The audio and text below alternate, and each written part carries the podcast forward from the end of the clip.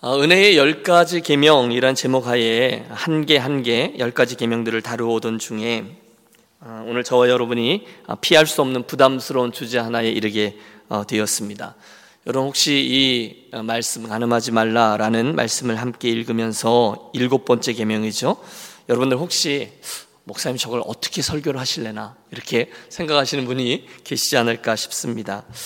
아, 그렇죠. 오늘날 현대인에게 다가와 있는 여러 가지 우상들 가운데 분명코 이 성에 대한 이 관련된 우상이 굉장히 강력한 것임을 우리 다 알고 있습니다. 뭐 어떻게 설명해야 될, 또 어렵게 설명해야 될 필요가 없죠. 오늘날 우리에게 가까이 다가와 있는 이 세상의 문화 속에서 이 주제와 관련되어져 있지 않은 것은 거의 찾아볼 수가 없습니다. 여러분 영화를 보십시오. 드라마를 보십시오. 게임, 인터넷 등등 우리들에게 가까이 다가와 있는 대중문화는 이 성의 미학을 찬미하는 것들로 가득 차 있습니다. 분명코 그것은 하나님께서 우리 사람들에게 주신 아름답고 복된 선물임에 틀림이 없어요. 그렇지만 우리 많이 지켜보았어요. 그게 바르게 사용되지 못하고 왜곡되면 엄청난 파괴력을 가지고 우리를 넘어뜨리고 파괴하고 피피하게끔 합니다. 여러분 멀리 갈 것도 없습니다. 이혼 또는 불륜에 관한 퍼센테이지를 따져보면 세상 사람들이나 또는 우리 예수 믿는 사람들이나 별반 차이가 나지 않는다는 사실이 우리에게 큰 도전이요 고민이 됩니다. 그래서 오늘은 우리 이 불편한 주제를 좀 정면으로 돌파하며 다루어 보겠습니다. 아, 바람 나이는 이거죠. 하나님은 우리들에게 분명히 너희는 이 세대를 본받지 말고 오직 하나님의 기뻐하시고 선하시고 온전하신 뜻이 무엇인지 분별하도록 하라 명령하셨다는 거예요.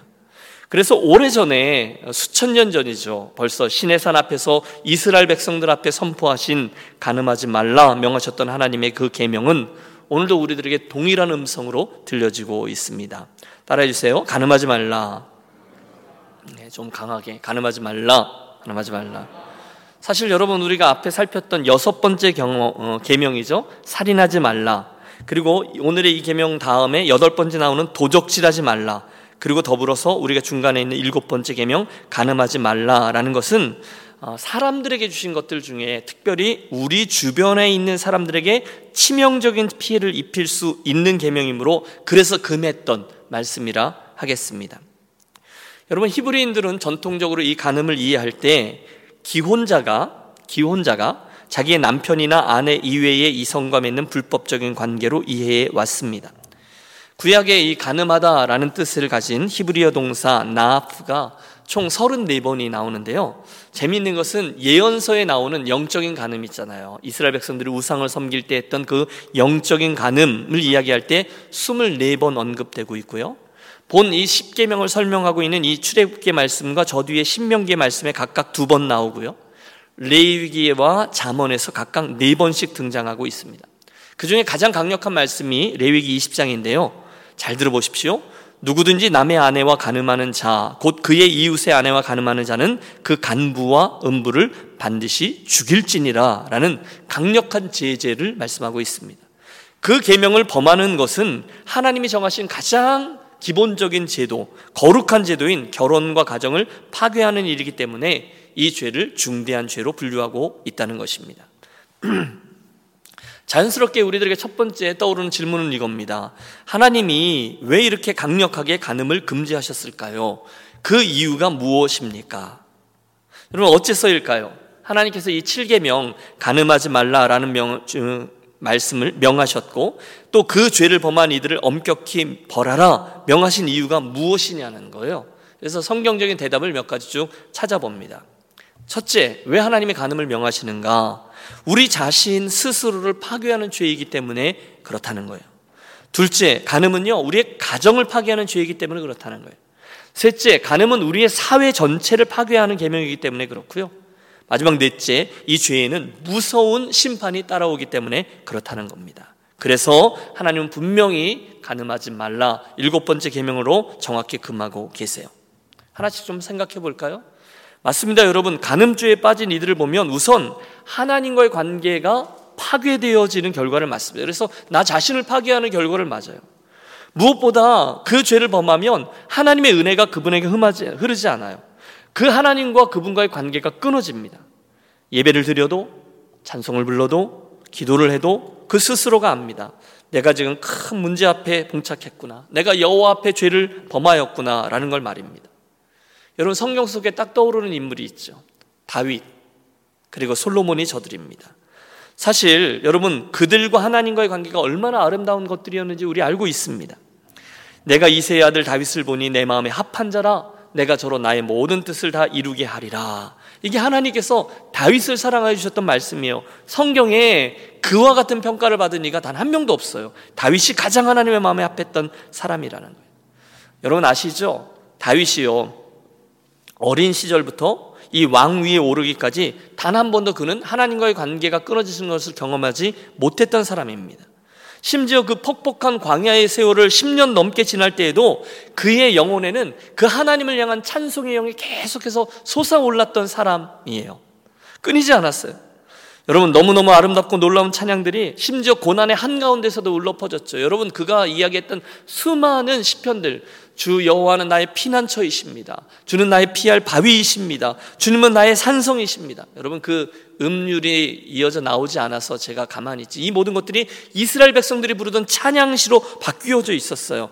그랬던 저가 그 찬양의 영성이 한순간 딱 멈춰 버립니다. 죽어 버립니다. 그리고 하나님의 은혜 때문에 그 영혼의 깊은 곳에서부터 어린 시절부터 펑펑 솟아오르던 찬송의 영이 딱 멈추어 버립니다. 언제죠? 예, 바세바와의 그 간음 사건이 생겼을 때입니다.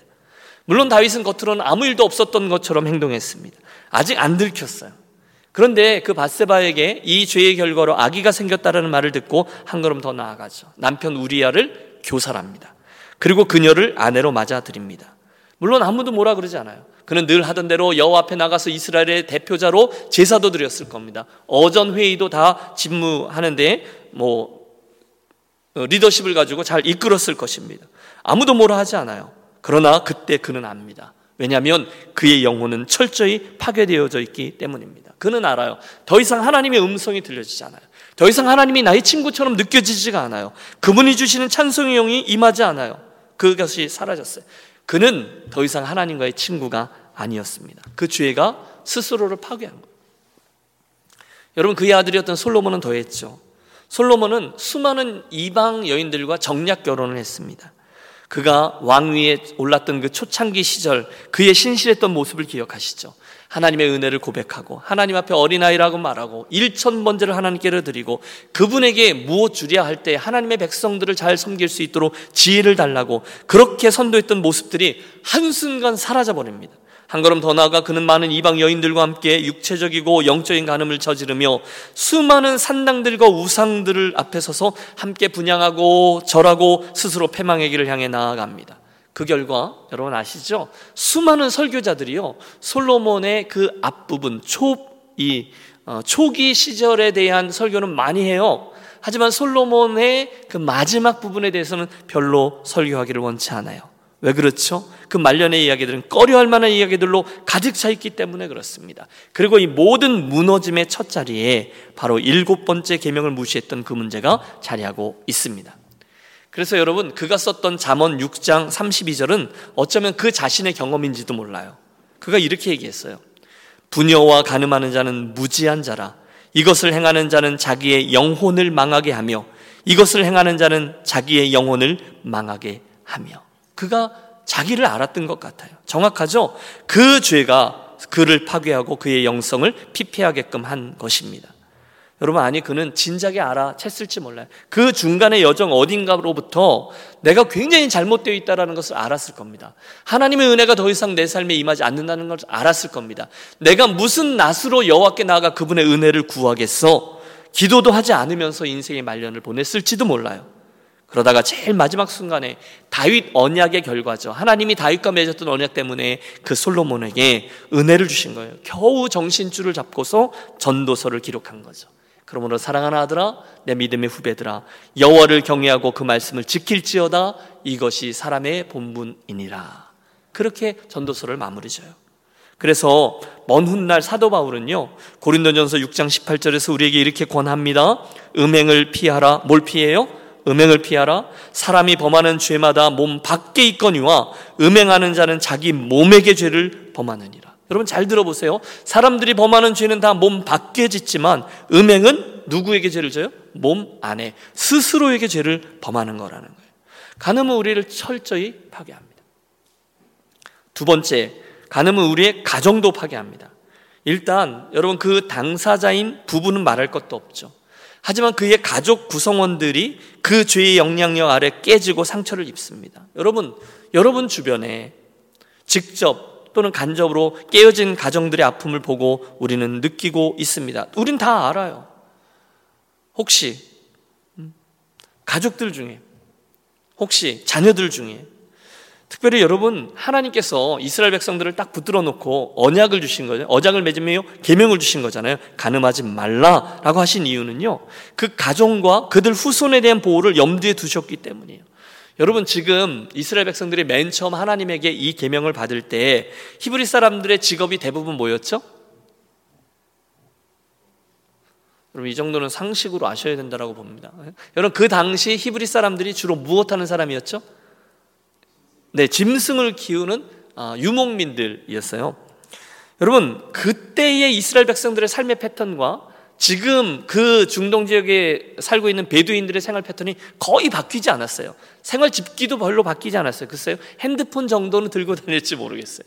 그러나 그때나 지금이나 그곳에 있었던 베두인들, 유목민들의 삶은요, 대체로 그 가족들, 가정 안에서 대부분 삶을 영위하며 자급자족했어요. 스스로 물품들을 만들었습니다. 뭐 집기들도 얼마 되지 않아요. 스스로 식량을 마련해야 했습니다. 그리고 그들은 대부분 3대, 4대 가족들이 시족사회를 이루면서 살아가고 있었어요. 그러므로 여러분 생각해 보세요. 그런 가족 중심적인 상황 속에서 가족의 관계가 무너지면 그들은 그들 삶의 생존 기반이 완전히 무너지는 것과 같은 결과를 갖게 돼 있어요. 그러므로 이 모든 가정의 가장 기초가 되어지는 결혼 제도가 흔들린다. 그것은 곧 상속 제도도 흔들리는 것을 말하고요. 가정과 가문 전체를 파괴하는 결과를 낳습니다. 그래서 하나님은 이 간음죄를 한 가정의 존재 기반을 흔드는 중대한 범죄로 규정하신 거예요. 하지만 셋째, 이것은 그 가정, 한 남자와 한 여자, 그 부부로부터 시작되는 그 가정의 문제에서 국한되지 않고 주변에 있는 모든 가족들과 그들과 관련된 모든 사회 구성원들과의 관계까지 파괴하는 죄악으로 이어집니다. 여러분, 성경에 나오는 죄악들 가운데 소돔과 고모라 스토리가 그랬죠? 광야 이스라엘 백성들이 이렇게 가다가 모압 여인들인가요? 그들이 그들을 유혹해서 그들이 큰 음행에 빠져 어려움에 봉착했던 적이 있었음을 우리 압니다. 선지자들 시대에도 동일한 일들이 계속 반복되었어요. 이스라엘 백성들이 어떻게 그 음행에 빠졌는지, 그 결과가 어떤 일인지. 성경뿐이 아닙니다. 여러분, 역사도 증명하죠. 저 유명한 로마의 마지막 도시였던 폼베이를 기억하시죠? 로마의 멸망이 음란함, 그리고 간음죄가 가져온 결과라고 많은 이들이 이야기합니다. 증거들이 있어요.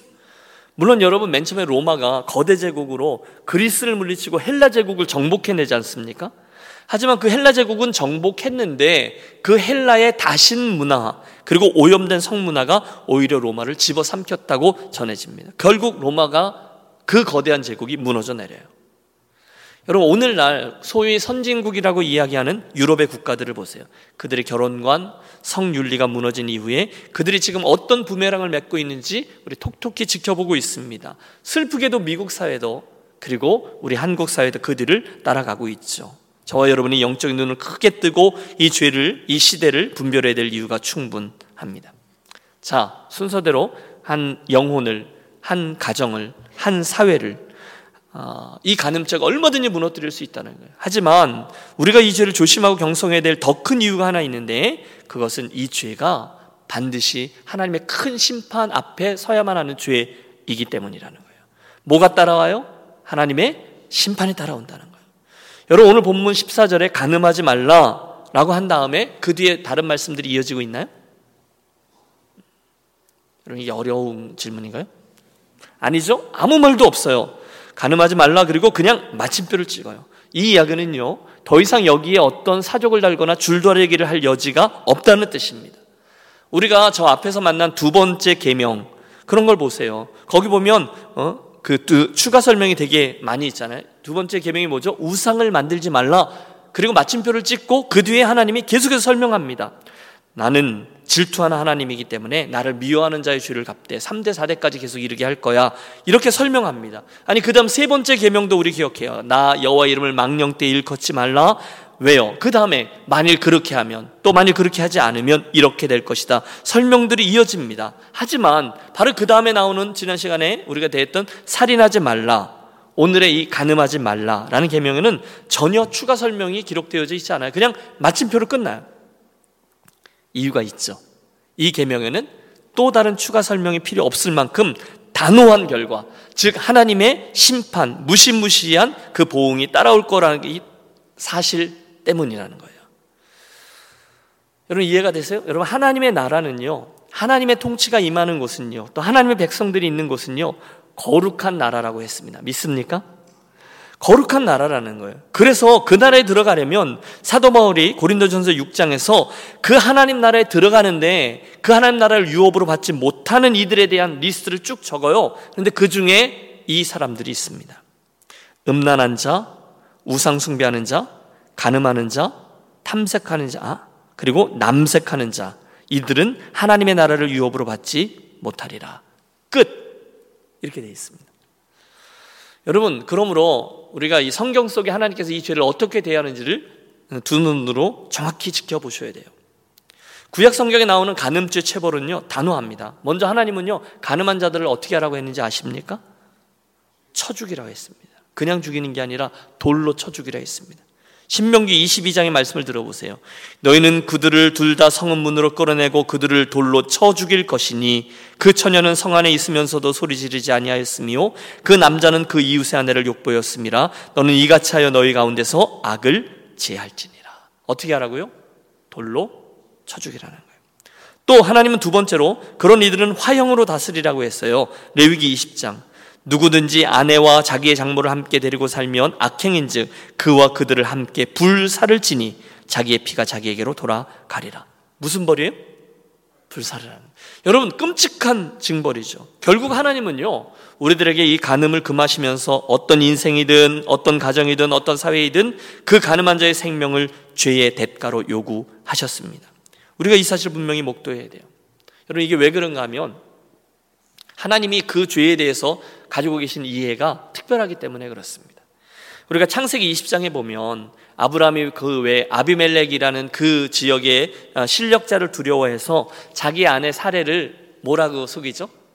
네, 누이라고 속여요. 그래서 이제 목숨을 보존하려고 하지 않습니까?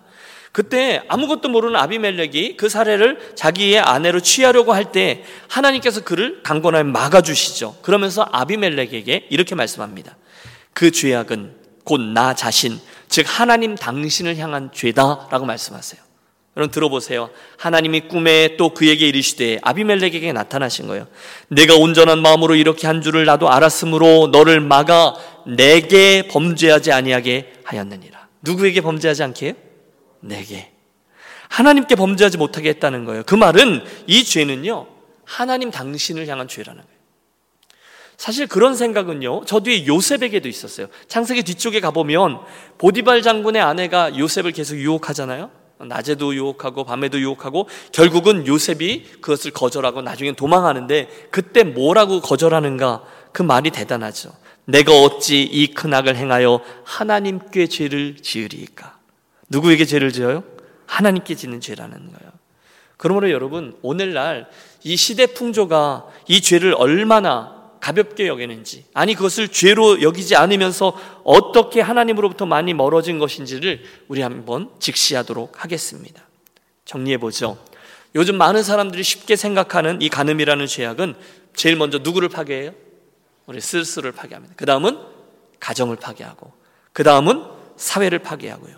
그리고 끔찍한 뭐가 따라와요? 하나님의 심판이 따라옵니다. 그리고 하나님은 그 모든 이유를 이 모든 죄가 누구 앞에서의 죄? 하나님 당신을 향한 죄라고 이해하고 계시기 때문입니다. 자, 그러므로 이 이야기를 들으신 저와 여러분은 이렇게 행하기로 하겠습니다. 가장 먼저 여러분 이 계명의 중요함을 인지하시고 첫 번째입니다. 우리에게 허락해 주신 결혼과 가정을 더욱 귀히 여기며 아름답게 가꾸기로 결단하겠습니다. 아멘입니까? 음. 잠언 5장은 남편과 아내의 관계를 이런 아름다운 모습으로 묘사합니다. 잘 들어보세요. 내 샘으로 복되게 하라. 내가 젊어서 취한 아내를 즐거워하라.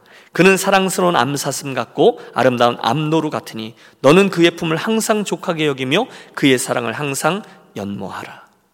남편과 아내의 사랑을 즐거워하고 누리는 것 하나님께서 우리에게 주신 축복이라는 거예요. 그 사실을 염두에 두시고 그걸 즐거워하며 분복이라 여기며 우리에게 허락된 결혼과 가정을 더욱더 아름답게 꾸려가도록 다짐하는 이 밤이 되시기를 권합니다. 여러분, 가정이 귀한 거예요. 결혼이 귀한 거예요. 두 말하면 잔소리죠. 보통 이 죄악은요, 다섯 방향으로 악한 영향을 미친대요. 첫째는 당연히 간음죄는 하나님을 향해서 악한 영향을 미치고요. 두 번째는 자기의 육체이고요. 세 번째는 자기의 배우자이고요. 네 번째는 그 간음죄의 상대자이고요. 마지막 다섯 번째는 그 사람의 배우자와 그 주변 사람들에게라는. 여러분 이걸 하나하나 따지고 생각해 보면 정말로 심각한 결과를 가지고 와요. 그래서 사도 바울은 이 죄를 규정할 때 자기 몸에다 짓는 죄라고 지적하고 있지 않아요? 음행을 피하라. 사람이 범하는 죄마다 몸 밖에 있거니와 음행하는 자는 자기 몸의 죄를 범하느니라. 여러분 이게 왜 심각하냐면 우리들의 몸은 하나님께로부터 받은 몸이고 성령이 거하시는 성전이기 때문에 그렇습니다. 너희 몸이 그리스도의 지체인 줄을 알지 못하느냐? 내가 그리스도의 지체를 가지고 창녀의 지체를 만들겠느냐? 결코 그럴 수 없느니라. 여러분 저도 히브리서 기자도 똑같이 말합니다. 모든 사람은 결혼을 귀히 여기고 침소를 더럽히지 않게 하라. 음행하는 자들과 가늠하는 자들은 하나님이 심판하시리라. 여러분 아무리 강조해도 지나치지 않죠. 하나님께서 우리에게 허락해 주신 결혼이란 제도와 가정이라는 공동체를 소중히 여기는 저와 여러분들이 되시기를 또 한번 축복합니다. 혹시 기억하세요, 여러분? 지난 시간에 우리가 살폈던 게 살인하지 말자였잖아요. 심플한 계명입니다. 살인하지 말자. 그런데 이게 우리 예수님을 거쳐 마태복음을 지나면 예수님이 이걸 크게 확대해서 적용했던 것 우리 기억하시죠? 형제를 미워하는 자 마음속으로 살인했다라고 말합니다. 형제에게 나가라 하는 자 그런 이들 욕하는 자 주님은 무슨 죄로 봐요? 살인죄로 본다는 거예요. 그런데 오늘의 이 일곱 번째 계명엔 가늠하지 말라도 똑같아요. 예수님에게 가면 이 계명이 확대됩니다. 마태복음 7장에 이렇게 주님이 말씀하셨어요. 또 가늠하지 말라 하였다는 것을 너희가 들었으나 나는 너에게 이르노니 더 나가는 거죠. 음욕을 품고 여자를 보는 자마다 마음에 이미 가늠하였느니라. 뭐죠? 예수님은 이것을 행위의 문제뿐이 아니라 마음의 의도까지도 똑같아요. 살인죄도 마찬가지입니다. 마음의 의도까지도 이 죄와 연결시켜 주고 있습니다. 그러므로 여러분, 우리가 이 점을 마음에 두시고요. 가장 먼저 적극적으로 실천하는 거죠. 저와 여러분의 결혼과 저와 여러분의 가정, 또 내 옆에 있는 아내, 내 옆에 있는 남편을 소중히 여기고 가정을 아름답게 꾸미도록 작정하는 또 한 번 새 출발을 하는 저와 여러분이 되시기를 축복합니다. 두 번째, 가정을 소중히 여기고 결혼을 소중히 여기고 두 번째는 우리가 이 계명을 지키기 위해 해야 될 일은 오늘 이 세대가 따르고 있는 이 가치 기준을 적극적으로 거부하려고 그리고 하나님의 말씀과 그분의 기준을 따르려고 결단하는 게 필요합니다. 세상 사람들이 뭐, 뭐라고 말하죠, 요즘? 이 정도는 다 그래. 라고 말합니다. 이건 죄도 아니야. 라고 말합니다. 다 그러는 걸 뭐, 내가 아는 누구도 그러는데 뭐, 이렇게 얘기합니다. 그런데 저와 여러분들이 그들이 말하고 있는 기준을 따라야 될 이유가 있어요, 없어요? 없다는 것입니다. 세상 사람들이 이 세상 문화가 심지어 사탄이 우리들에게 이야기하며 유혹하는 세상 풍조와 가치들을 드라마가 이야기하는 그 정도의 기준을 우리가 따라야 될 이유가 전혀 없다는 것을 일부러 기억하는 거예요. 남들이 그렇게 한다고요? 그래서 우리도 그 수준에 맞춰서 우리도 하나님이 정해놓으신 수준이 아니라 사람들이 말하는 수준으로 따라야 될 이유가 있어요? 없어요? 없다는 거예요. 대신 우리가 따라야 될 것은 로마서 12장의 말씀이죠. 너희는 이 세대를 본받지 말고 오직 하나님께서 기뻐하신 뜻을 분별하도록 하라. 할렐루야. 여러분 이 말씀을 잘 마음에 담으십시오.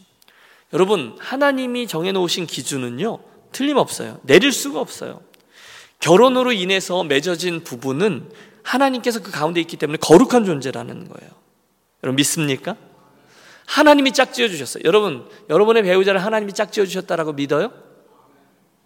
여기 박 집사님네 좀 크게 하면 하셔야 되는 거 아니에요? 예? 그렇게 믿으십니까? 예. 주님이 이렇게 말씀하셨어요. 그런즉 이제는 둘이 아니요 한 몸이니 그러므로 하나님이 짝지어 주신 것을 사람이 나누지 못할지니라. 여러분 우리가 결혼식을 진행할 때 이게 가장 중요한 부분이에요. 단순히 결혼식만 준비하면 안 돼요. 결혼을 준비해야 되거든요. 이것이 여러 증인들과 하나님 앞에서 서약하는 부분이 결혼식의 가장 하이라이트거든요. 이게 가장 중요해요. 서약하는 거예요. 이는 내 뼈 중에 뼈요, 내 살 중에 살이고 당신을 나의 남편으로 내가 일평생 살겠습니다. 서약하는 거예요. 제가 이렇게 주례를 쓰다 보면요. 신랑과 신부들이 이제 여러 번 하다 보니까 별 친구들이 많잖아요. 정신 못 차린 친구들 많아요. 너무 좋아가지고 뭐 감당을 못하는 저는 속으로 그러는 거예요. 조금만 지나봐라. 뭐 이러는데 자기들끼리 막 신난 커플도 있어요. 또 어떤 친구는요 마음고생을 많이 거기까지 이르도록 얼마나 마음고생을 많이 했는지 막 감격해 하며 글썽글썽 하면서 결혼식을 치러요. 또 결혼식 하다 보면 그 결혼식 막판에 그 직전에 막 싸워가지고 분위기 서먹서먹한 채로 결혼하고 뾰루퉁해져 있는 신랑 신부도 있어요. 그러나 중요한 건 이거죠. 그들이 서약하고 주례자인 목사가 이제 축복하며 기도하고 제일 마지막에 모든 참석자들과 이 두 부부에게 성혼 선포를 합니다. 그렇죠? 이제 신랑 아무개와 신부 아무개가 주 안에서 한 부부가 됨을 성부와 성자와 성령의 이름으로 선포하노라. 사람들이 아멘합니다. 바로 이어서 하나님 말씀을 선포하죠. 하나님께서 짝지어 주신 것을 사람이 나누지 못할 지니라. 아멘. 그때 그 중요함을 여러분 잊고 계셨다면 그것을 인지하시기 바랍니다. 요즘 세대의 젊은이들은요, 그건 그거고, 그리고 하지만 뭐 맘 변하면 뭐, 흥, 하고 아예 그것을 염두에 두고 결혼식에 임하는 친구들도 있어요. 그러나 그렇지 않습니다.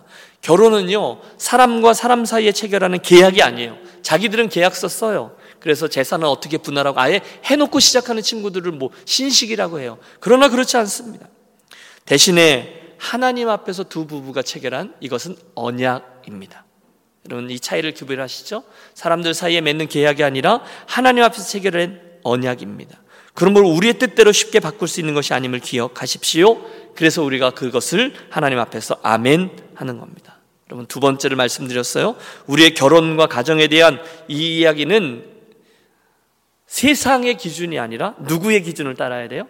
하나님의 기준이라는 세 번째 이어지는 제안은 그러므로 이 계명 앞에서 우리 부부는 우리 부부 사이에 자리하고 있는 하나님의 임재를 기억하는 것이 늘 필요해요. 따라해 주십시오. 부부 사이에 하나님의 임재를 기억하라.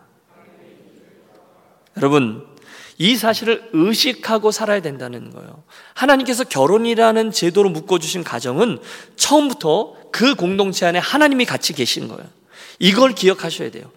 부부 내외가 우리 사이에 아, 하나님이 함께 계신 공동체다라는 것을 기억하면 여러모로 유익하게 됩니다.